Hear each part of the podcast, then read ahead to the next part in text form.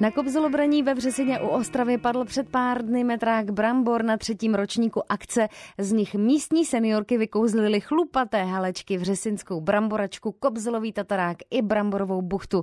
Více přidá Nadia Čvančarová. U nás to není Kobzolfest, u nás je to Kobzolbraní. Tentokrát děláme už třetí ročník, tak my doufáme, že se povede. Z kolika brambor už tady škrábete od rána? My od 8 hodin a metrák Brambor padne a já doufám, že to bude stačit. Samozřejmě samozřejmě, aby to byla tradice, tak se to u nás škrabe ručně.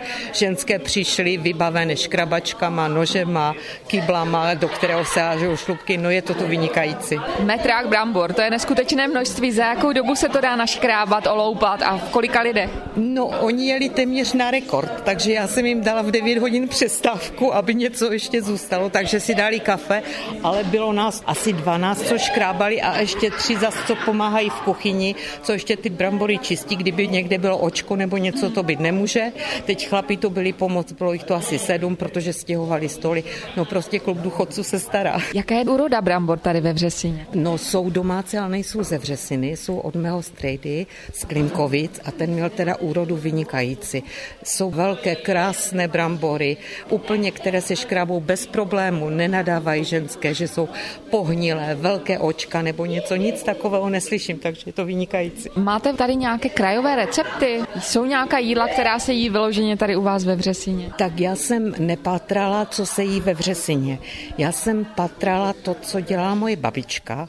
To není nic vymyšleného, nic nového. Spíš je to o tom, že naši babičce zbyly brambory a když zbyly vařené brambory, tak se nevyhazovaly, ale ona je nastrouhá na stružku a pak do toho dá hrubou mouku, vajíčko a buď udělá placky, nebo udělá vařené šišky, my tomu říkáme slišky, placičky, posypala mákem, někdy se to polilo, když bylo možno špekem. Placičky se buď se pomazaly povidlama, nebo se taky potřeli eh, česnekem, podle toho, jako, jak kdo měl kdy chuť.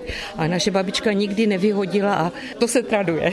Určitě, to je jenom dobře. Ony ostatně ty domácí brambory chutnají sami o sobě. Oni jsou úplně jiné. Úplně jiné, jako kdo nepoznal, měl jenom kupný brambor, jo, tak to jako nepoznal ten domácí kobzol je domácí kobzol.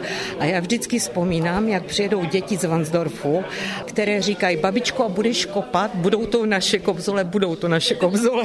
Takže tady ne brambory, ale kobzole. Kobzole, u nás jsou to kobzole, jo. A jestli jste se podívala, tak máme jídelníček, kde máme kobzolovou paštiku, vřesinská bramboračka, kobzolové placky na grilu, pak placičky s povidlama podle naší stařenky, chlupaté halečky na domácím špeku, pak máme pečené kobzole, to budou v aluba festivalu a budeme je buď si pacírem, nebo na ně budeme dávat anglickou slaninu opečenou, tež to velice dobře chutná, slišky, pak je to kobzolový tatarák a je to pěkně napsané, přiťápnutý na topinku, protože ano, máže se to na topinku, aby to bylo dobré, že a pak bude buchta z kobzolového těsta, že? Paní Sasinová, já vím, že ta vaše akce Kobzol braní má vždycky nějaký charitativní rozměr. Jak to bude letos? No zase to bude charita samozřejmě, protože my jsme zjistili asi dva roky po zpátku, že máme jednu holčičku nemocnou, která měla leukemii tady z Vřesiny, takže na ní jsme dělali různé akce, jako eh, Česko zpívá koledy, nebo i z toho kobzol braní. A minulý rok jsme zjistili, že máme ještě těžce nemocnou Nikolku